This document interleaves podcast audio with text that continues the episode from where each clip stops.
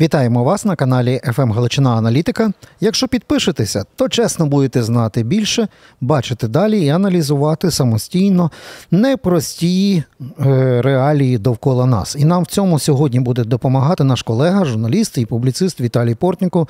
Пане Віталію, вітаємо вас. Вітаю. Знаєте, от зустрів е, е, сьогодні, от що на, на розмову, зустрів в одну жінку, яка впізнала, почала говорити про війну. Каже, я я оце каже, не знаю, що робити. Я оце подивлюся Портникова, а потім не можу спати цілу ніч, п'ю якісь надійні, бо він малює нам дуже похмуре е, майбутнє. От така заувага. А з другої сторони, все, що говорив е, Портніков, якщо хочете, передивіться Віталія за перший рік війни, за другий, ну воно стало реальністю на третій рік війни. Так от в цьому випадку, я що робити? Підписатись, відписатись. Ну, по-перше, не зловживати надій. От я ж якось після своїх виступів е- засинаю безнадійного.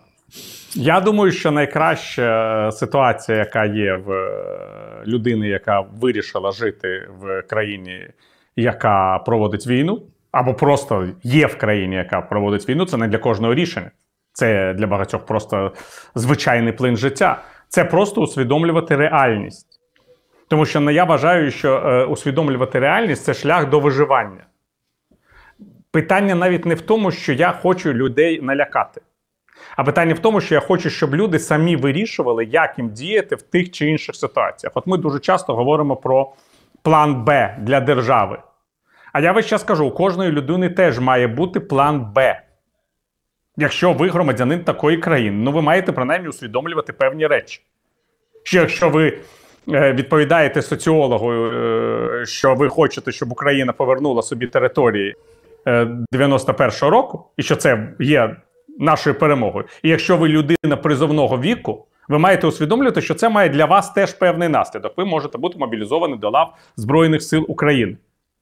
Просто ви і ви самі за великим рахунком є тим, хто себе мобілізує. Не люди з ТЦК, а ви, тому що ви хочете для своєї країни так, таке.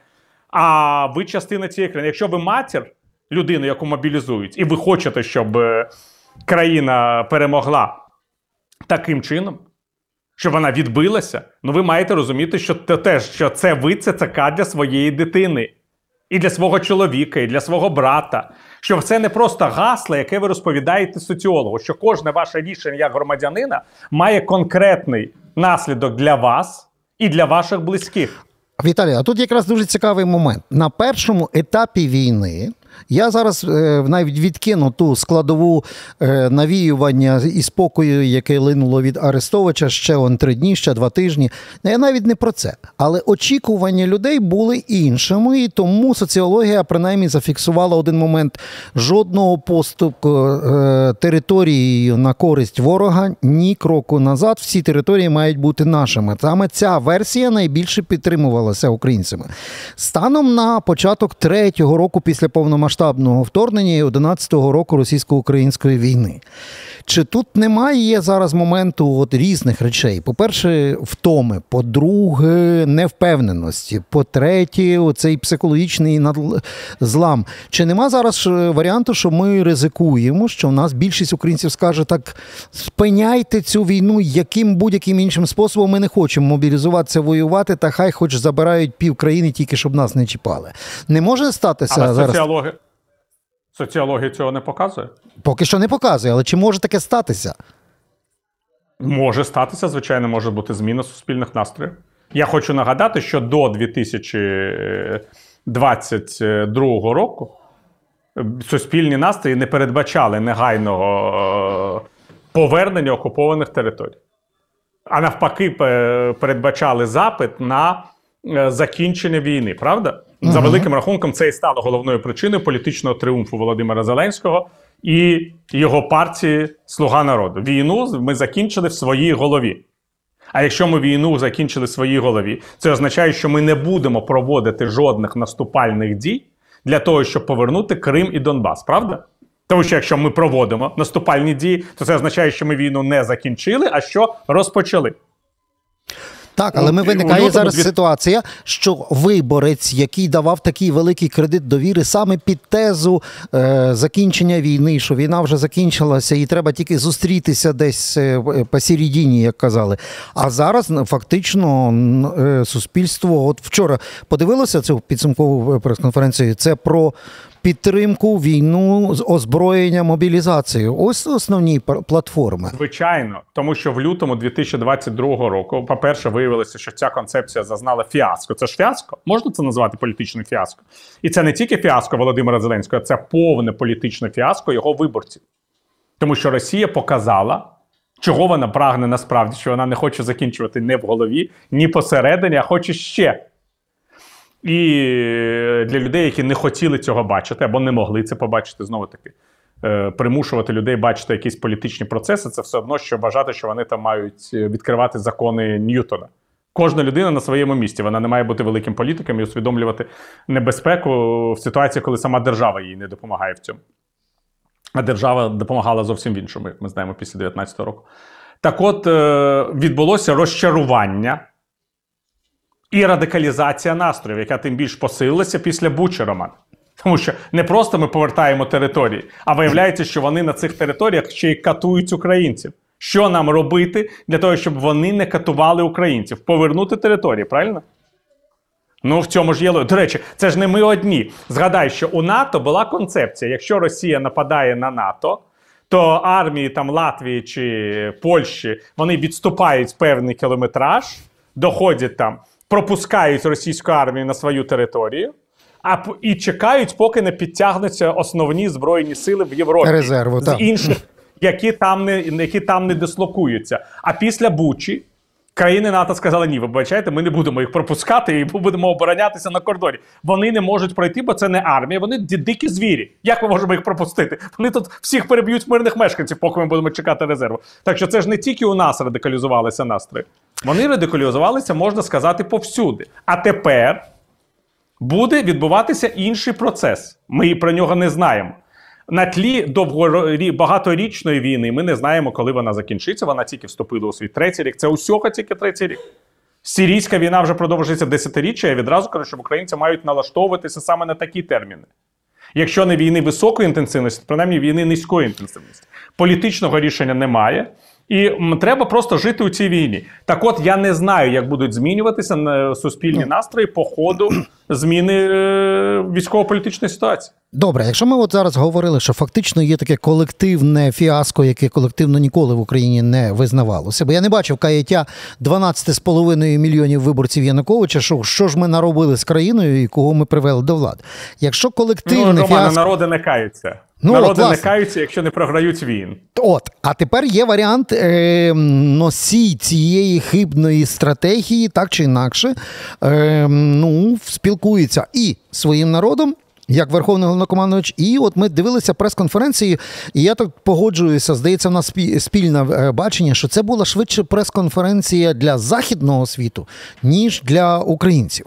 І тут на, е, е, зацікавили два моменти. Якщо це для наших партнерів, наших союзників, то для чого такі дивні якісь меседжі, які виглядають як ляпи? Е, Перший ляп це от абсолютно інші цифри, наприклад, е, втрат ворога. Зранку виходить від Генштабу е, офіційна інформація 410 тисяч знищених військ. Президент каже 180 тисяч, а західні партнери кажуть 300 тисяч. Шизофренія і такий собі е, ефект е, е, Канашенкова від Міністерства оборони Росії виник. Для чого такі ляпсуси робити? Ми ж знаємо, що такі речі готуються заздалегідь. Що, що це за гра така? Ну, я думаю, що це можливо якась неспівпрацьованість. Це правда. Це ж була не тільки одна неспівпрацьованість. Е, Я вважаю, що набагато більш серйозною неспівпрацьованістю була історія із, із Навальним. Звичайно, Так. тому що ти зрозумів, цифри, цифри втрат це наша внутрішня справа. Західний світ взагалі спирається не на те, що говорить президент України, і не на те, що говорить український генштаб, тому що західний світ виходить з простого правила: під час війни воюючі сторони ніколи не повідомляють реальних цифр власних втрат і влад із втрат ворога, і тому ніхто не довіряє ані росіянам, ані на великий жаль нам, коли ми говоримо про цифри втрат, а довіряють про ці цифри, які оприлюднюють так чи інакше західні джерела. Ось це для Заходу абсолютно е, верифікована цифра, хоча я не знаю, наскільки вона відповідає дійсності. Тому Ну, що власне. я, скажімо, взагалі про. Про цю цифру втрат не е, говорив жодного слова і зараз не хочу говорити, тому що я вважаю, що реальна цифра втрат буде відома після закінчення воєнних дій. І вона буде іншою від того, що говорить президент, і від того, що говорить Генеральний штаб Збройних сил України. Хоча я не думаю, що там може не бути суттєвих відмінностей, просто це буде інша цифра Ну так. яка буде встановлена на базі реальних е, прізвищ людей. А от щодо Лавального, це дійсно О. проблема, тому що це зараз тема номер один. Тема номер один. Е, тема, яка набагато більш серйозна, ніж війна в Україні для Заходу. Ну тому що вбивство політичного опонента це для Заходу приблизно такого рівня події, як війна. А війна вже йде два ро- три роки, дра- два третій рік почався, а це свіжа новина. І якщо ти відкриєш зараз новину стрічку, там всі зараз обговорюють, що те, що Навального хотіли обміняти, а Путін його вбив. Це, Це одне, що головна обговориться. тема. Другий момент, який обговориться, це е, саме е, повернення тіла Навального мамі. Але Так, тут, так. але в нашому І вимірі. тут президент, Так, президент наш- робить абсолютно правильний меседж, як мені здається, абсолютно правильний, логічний меседж західній аудиторії. Він говорить: Навальний був вбитий. Путін вбиває своїх політичних опонентів. Про які перемовини з Путіним ви хочете дізнатися? Говорить Зеленський заходу. Правильний підхід. Тільки якщо б генерал Буданов перед От, цим власне. не сказав би журналістам, що Навальний помер своєю смертю, фактично таким чином дублюючи версію російського політичного керівництва, що це був тромб. Але для чого це? От спільнота в Росії навіть є Гулагонет, вони вже документують. Свідчення, щоб доказати, що е, в Гулагу, та, бо це фактично оновлений Гулаг, Навального піддали тортурам напередодні його смерті. Тобто навіть з того боку вже якась інформація доходить, і тут виходить головний розвідник і фактично каже всім лідерам західного світу, які сказали так само, як президент України, про те, що Навальний є е, вбитий е, Путіним. Ну фактично, от всі ці софіти і камери говорять діаметрально протилежне. Що це було? Я не знаю. Я думаю, що в принципі ми маємо усвідомлювати просту річ. Представники розвідувального співтовариства не мають виступати перед широкою публікою, не мають бути ньюсмейкерами і не мають розмовляти з журналістами в кулуарах, навіть якщо вони мають певну інформацію. Тому що керівники розвідувальних співтовариств це такі самі люди, як і ми. Вони мають аналітиків, які їм щось пишуть. Вони в якійсь інформації розбираються, в якійсь не розбираються. Вони можуть неправильно оцінити джерела інформації. Більше того, вони можуть мати вірогідну інформацію, яку не потрібно розповсюджувати на публіку. Однак вони не політичні діячі і не політичні аналітики. Вони військові, просто керівники військових розвідок. Особливо, коли мова йде про професійних військових, таких як генерал Буданов, а не про політичних призначенців, таких як директор Центрального розвідувального управління пан Бьорс, чи колись там пан Помпео був директором ЦРУ. Це політики на чолі розвідувальних служб. Вони уявляють собі принаймні, як працює комунікація. У нас з першого дня ситуація, я- яку я вважаю трагічною з точки зору комунікації, коли у нас керівники розвідувальних служб виступають в ролі ньюсмейкерів, і найжахливіше, що у світу набагато більше довіри до слів Буданова, ніж до слів Зеленського. Тому що вважається, що Зеленський просто виступає з політичними деклараціями, а Буданов вже він же знає. Хоча в мене особливо набагато більше довіри до слів Зеленського, ніж до слів Буданова, тому що б- б- Зеленський очільник держави. Він отримує різні доповіді від різних е, служб. Він може отримувати інформацію від своїх західних колег. Президент працює з набагато більшою кількістю верифікованих джерел інформації, ніж керівник головного управління розвідки. І те, що фактично ми тепер змушені не довіряти правильним, абсолютно чітким словам президента, а довіряти словам керівника головного управління розвідки, це комунікаційний провал. Однак повторюю, що ми в в атмосфері цього комунікаційного провалу живемо весь час. Наші західні партнери, і не тільки західні, вони посилаються на людей, які не мають, скажімо так, е, політичної відповідальності. От вони зустрічаються з радниками радників. Угу. обговорюють з ними серйозні політичні проблеми. Ці люди їм дають якісь оцінки, дають якісь офіці... обіцянки, пояснюють, як буде розвиватися ситуація. Мандату у них немає. Я не кажу про очільника офісу. Очільник офісу фактично виконує обов'язки помічника з питань національної безпеки. Ну знову таки, я не беру зараз особистість. Рівно Мгм. такі обов'язки у Франкліна Рузвельта виконував Гаррі Гопкінс. Він не був радником з питань національної безпеки. Такої посади не було. Він просто був довіреною особою Рузвельта, жив у Білому домі. В нього була кімната. Він там жив, е, спілкувався з Рузвельтом, мав на нього величезний вплив. Неофіційний він на той момент вже не займав. Він був міністром колись, але на той момент не займав ніяких посад. Зустрічався із Сталіном, зустрічався із Черчиллем. І, в принципі, мав набагато більше впливу на весь цей перебіг подій, ніж офіційний державний секретар Сполучених Штатів, прізвище якого ніхто не пам'ятає. Хоча це був Нобелівський лауреат. Ця людина за війну отримала Нобелівську премію міру. Це був Гал, Нобелівський лауреат. Так от Єрмак це такий Гаррі Гопкінс е, Володимира Зеленського ще й з посадою очільника його офісу. І це я не кажу, тому що Єрмака в будь-якому разі є відповідальність посадова. Але ж є люди, які не мають відповідальності, і теж виступають від імені керівництва країни. Це ж катастрофа. Так, ну, ну тут просто будь-хто з наших глядачів, які підписуються на наш канал, слухають нас, можуть зробити висновок, ну, хоча б сказати, е, скільки відео цікавого в Ютубі і іншого вони бачили, наприклад, від керівника Мосаду. І чи він є чемпіоном по Ютуб відосиках е, як керівник спецслужби? В нас на насправді я тобі більше скажу, Романе. Е, прізвище керівника Масаду не оприлюднювалося в е, практично всю історію Ізраїля. Перший е, керівник Масаду, про прізвище якого ми дізналися, я тобі скажу. Він був вже на, за нашого з тобою життя. Я б сказав, навіть дуже дорослого життя. Це нещодавно було десь. Але з іншого боку, розумієш, що таке керівник Мосаду? Я зустрічався з е, керівниками Мосаду та е, інших спецслужб Ізраїлю вже в відставці. так? Один з них був, скажімо, бібліотекарем в кібуці. Ага. Коли я з ним зустрічався, він займався бібліотекою в одному кібуці. Там, Підбирав там книжки. Ну, він вже був на пенсії. І це, і він продовжував бути непублічною постаттю. Мені сказали, от у нас тут є оцей пан, коли приїхав. Він, а що він робив? Він раніше був державним службовцем. А що він робив? Ой, керував Масадом. Це ж абсолютно інше інше тяжіння до софітів. Ну, але все одно дивися, погодись, Віталій, ні, ніхто з нас не може собі в Ютубі підписатися на на е, там, канал е, керівника Мі 6 чи Мі 5. Е, та, Ну просто не не існує такого. Ми живемо в а іншій прикро, реальності. Я б хотів би, чесно кажучи. Прикольний би був канал. так. Але я в цьому випадку. Якщо керівник Мі 6 нас чує, хай він мені зателефонує, скидує свої YouTube блоги в приватному вигляді. Так, ми поставимо лайки і підпишемося. Віталій, але є ще один момент, який теж з цієї самої царини.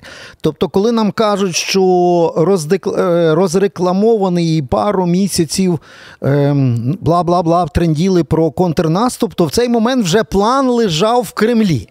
Це сказав наш верховний О, Це теж хороша, да, це хороша фраза. Знову таки, я хотів би зрозуміти, що за нею стоїть. Тому що якщо дійсно план українського контрнаступу знаходився в Кремлі, це потребує, м'яко кажучи, службового розслідування. Як він туди потрапив? Чи потрапив він туди з боку Києва, чи з боку наших союзників? Якщо з боку союзників, яким чином нам запобігти подальших е- таких проблем? Я тобі нагадаю, що коли Центральне розвідувальне управління Сполучених Штатів і Мі 6 Вирішили співпрацювати з Києвом після 2014 року. Про це зараз є велика стаття в Нью-Йорк Таймс. Кожен може прочитати, але я можу і без Нью-Йорк Таймс розповісти деталі е, цього, тому що ми це все знаємо. Вони створили е, умови для такої співпраці. Вони сказали очільника, очільнику Служби безпеки України, що вони будуть працювати з управліннями, які ніяк не будуть пов'язані із тими управліннями Служби безпеки України, які існували до 2014 року, тому що вони пам'ятали, що наша служба безпеки це перейменований комітет державної безпеки Української РСР, і навіть питання не у людях, люди змінюються. Питання у зв'язках. От як в цій статті в Нью-Йорк Таймс говорить е, генерал е, Кондратюк, здається, перший керівник головного управління розвідки. Він говорить, що коли е, е,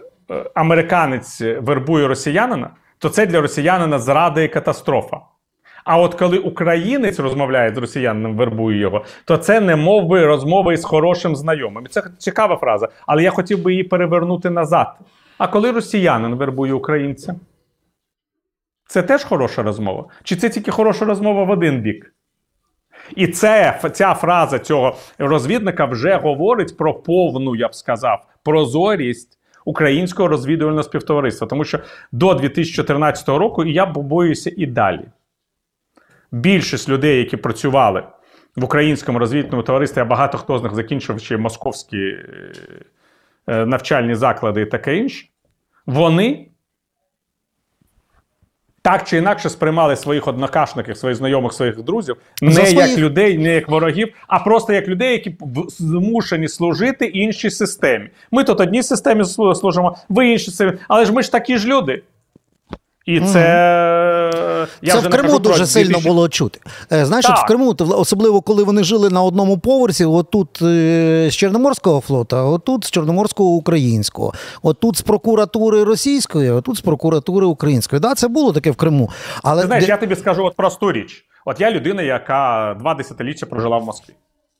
В мене залишаються якісь московські знайомі, які, е, умовно кажучи, є моїми однодумцями, вони поділяють е, мої погляди. Я інколи по якимось там дивними оказіями ще можу про щось говорити, хоча говорити особливо навіть з однодумцями нема про що, тому що ми живемо в цьому дні сурка. Ну війна йде, коли вже Путін там е, зупиниться і таке інше, таке інше. Погляди одні, ситуація інша. Я навіть не розумію, чи можу я зустрітися колись з е, кожним з цих людей. Не тому, що це географічно чи політично неможливо, а тому, що я не знаю, в яких стосунках із власними спецслужбами вони в, ці роки знаходяться. Коли я розумію, що вони живуть в країні, я жив в такій країні, це був Радянський Союз, де працівник ФСБ може до тебе прийти, шантажувати тебе, погрожувати тобі життям твоїм чи твоїх близьких. То я абсолютно не знаю, чи не може людина, яку я раніше, там 10 років тому чи 15, вважав хорошим знайомим, близькою людиною і таке інше. Просто або ти підсипати тобі щось в е, чай, або просто привести на цю зустріч інших людей, які то це зроблять без її навіть участі. І це мова йде про те, що я не частина розвідувального співтовариства. А уяви собі, якщо є людина, яка працює в Службі безпеки України, і в мене є такі знайомі. Ну так, але тут, як то кажуть, е, в чекістів була практика ж історія показує, що навіть ті, які займалися шпигунством, тортурами і іншими речами, були хорошими, добрими і ніжними сім'янинами. Щоб фіналізувати, Ще є одна ще Так. проблема. Що Яка? це все одні і ті ж схеми. От коли я див... схеми однакові. Коли ми говоримо про Навального, от згадай, ми все дитинство дивилися цей фільм Операція Трест. Пам'ятаєш про так. Савінкова, якого заманили в Росію, розповідали йому, як все буде добре, як він зробить переворот шпіль себе проти більшовиків, як він буде е, диктатором Росії, коли він приїхав. Ці люди всі були агентами. Мгм. Коли він приїхав, його посадили, примусили пройти через судовий процес, на якому він теж там е, був героєм і таке інше, а потім вбили після судового процесу. Тобі не здається, що це абсолютно та ж сама схема? Ну так, ви- назва тільки вивіска міняється, чекісти залишаються тими самими. От на фінал. Це, це ми маємо пам'ятати. Е, Віталій, от на фінал, бо, бо е, це справді, якщо маєте бажання, подивіться або блог Віталія Портникова, або почитайте його на збручі. Є хороший текст саме про план Б на індивідуальному рівні. А план Б після цієї прес-конференції я сидів і чухав макітру. Справді, план Б є. Якщо, наприклад, там інші результати виборів в США, якщо Трамп таки перекриє все, якщо в Європі і далі буде м, така ситуація, що ми не встигаємо і не можемо в таких об'ємах вас підтримувати. План Б у нашого е, воєнно-політичного керівництва десь є прихований шухляді. От після конференції є відчуття, що він десь є. Просто ми не знаємо. Ну, якщо головнокомандують Збройними силами проводиться аудит Збройних сил, це є частина плану Б. Якщо ми будуємо фортифікації по всій лінії фронту так, щоб не, допустити е, можливості просування росіян, це план Б. Оборона це план Б. Якщо ми не маємо достатніх ресурсів для наступу, наш план Б оборона. Але тепер виникає питання для кожної конкретної людини. Людина, яка знаходиться за стіною оборони, я маю на увазі цивільна людина, вона має, має теж думати, що якщо вона близько до лінії фронту, то ця територія це війна, вона може бути окупована. Людина має мати план Б на те, чи залишатися її Мгм. на новій окупованій території, чи переїжджати е, на ті території, які залишаються під контролем України. Це план Б. Треба завжди просто мати на увазі таку такий розвиток подій. Або де окупована територія. От є прекрасний приклад Херсону. Його він звільнений, а люд, людей там просто нищать російські обстріли. Знову питання: людина має обирати, вона готова бути в цій зоні небезпеці. Чи вона переміщається, скажімо, там в Миколаїв? В цьому ж немає нічого крамольного. Це просто життя людини. Людина, вона ж не монумент. Якщо ми не зберігаємо людей, ми не зберігаємо країну. І кожна людина має пам'ятати, що якщо вона зберігає себе, якщо вона не військовослужбовець, а просто людина там людина з дітьми, то вона зберігає країну. І це завжди питання. ви- Тобто людина має передбачати Ось я думаю, що е, з чим може не погодитися частина моєї аудиторії. В тому, що вона має відповідати також за негативний розвиток подій. Вона сама, не тільки держава. Ми е, належимо до професій критичного характеру. Тому для нас, на відміну від інших там людей, для військових, для лікарів, для журналістів. Особливо вибору немає, я вибачаюся. Ми змушені оперувати. Тому що якщо ми перестанемо, якщо військові перестануть захищати країну, якщо лікар, лікар перестане надавати послуги і оперувати вас в складний момент, якщо журналіст не повідомляє вам інформацію, фактично ці люди зраджують свій обов'язок. Ну так. Але, але не кожна людина є представником критичної професії. Не кожна. І тому і, і збереження життя цієї людини для мене, якраз для представника критичної професії, це теж частина обов'язку. Так, ну і не кожен володіє критичним мисленням, але якщо підписується на наш канал ФМ Галичина Аналітика, якщо слухає Віталія Портникова і на його канал підпишеться, то принаймні буде мати цю їжу для роздумів і правильних висновків. Причинно-наслідковий зв'язок ніхто не скасовував попри війну. Віталію Портникову ми дякуємо за розмову. Ну а вам за е, увагу. До нових зустрічей. Дякую.